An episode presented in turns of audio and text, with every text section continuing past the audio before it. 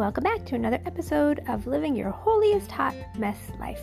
Today is Wednesday if you're listening in real time and we are continuing with 1 John chapter 1 verse 1. If you haven't been listening, you can absolutely listen to today as a standalone. We are going to be reading from the Amplified Bible. And 1 John chapter 1 verse 1 reads, I am writing about what existed from the beginning, what we have heard, what we have seen with our eyes, what we have looked at and touched with our hands concerning the word of life, the one who existed even before the beginning of the world, Christ. Now, if you haven't been listening, we've been talking about how this was written by the Apostle John and about how verse 1 actually ends in the middle of a sentence. We're going to continue on with that sentence on Friday and into next week. And one of the things that I've always appreciated about the Apostle John is that he was an eyewitness.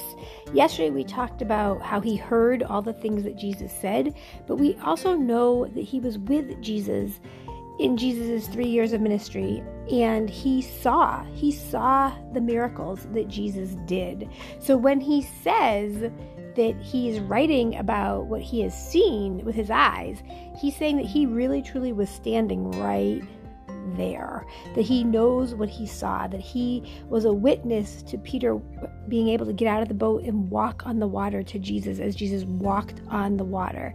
He was a witness. John was a witness to watching Jesus touch someone with leprosy and have that leprosy disappear off that person's skin. John was a witness to watching Jesus put his hands on someone's eyes or even put some spit on his fingers and put that in the person's eyes and have that person's eyes be able to see. John was a witness to so many miracles that Jesus did. So, not only, as we talked about yesterday, did John hear the things that Jesus said and the lessons that Jesus taught, but he saw the things that Jesus did. And I wonder if we would be better at living our holiest hot mess lives if we had actually seen some of the miracles that Jesus has done, that they would be standing in our brains as visible reminders of who Jesus is and was and will always be, and of what he's calling us to do and be. So let's pause and reflect.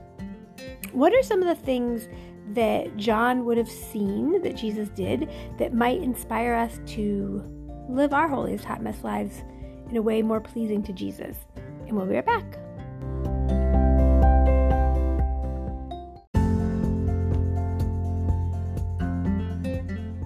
When I think about the things that John would have seen, the things that I picture in my mind as I read the Bible, I'm a very visual person. So I actually am blessed that when I read the Bible, or when I read anything, but when I read the Bible, I can picture what I'm reading about.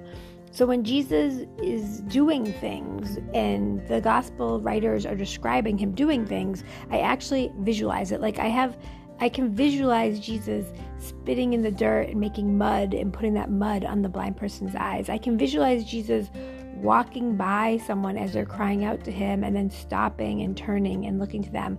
I have always visualized Jesus being in that crowd of people when the woman with the issue of blood touched the hem of his garment, I had a very visual picture in my head of Jesus stopping, turning around, and saying, Who touched me? Because we know that Jesus would have already known who touched him. He was making a point to let this woman know that she was healed, but also to let her know she was seen by him and to let others know that her faith is what blessed her with the healing. And so when I think about the things that John saw Jesus do, or the things that I picture Jesus doing in my head as I read the Bible, I think about how Jesus over and over and over and over demonstrated compassion.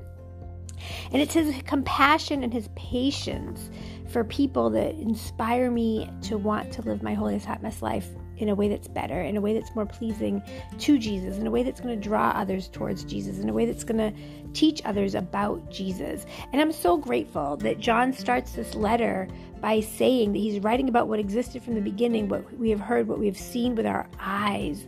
Because when I think about people trying to discredit Jesus, there are eyewitnesses who saw what he did. So we know that this information about Jesus is true and it's not something that can be proven false. I think one of the most amazing things about um, archaeology and science and history that it just makes me so giddy excited is that for 2,000 years, more than 2,000 years, people have been trying to prove that Jesus isn't, isn't, isn't exactly who he said he is and was and will always be. People are trying to find the bones of Jesus. People are trying to discredit his name and his power and his title and his glory. And yet they haven't. They haven't been able to find the bones of Jesus because they're not here.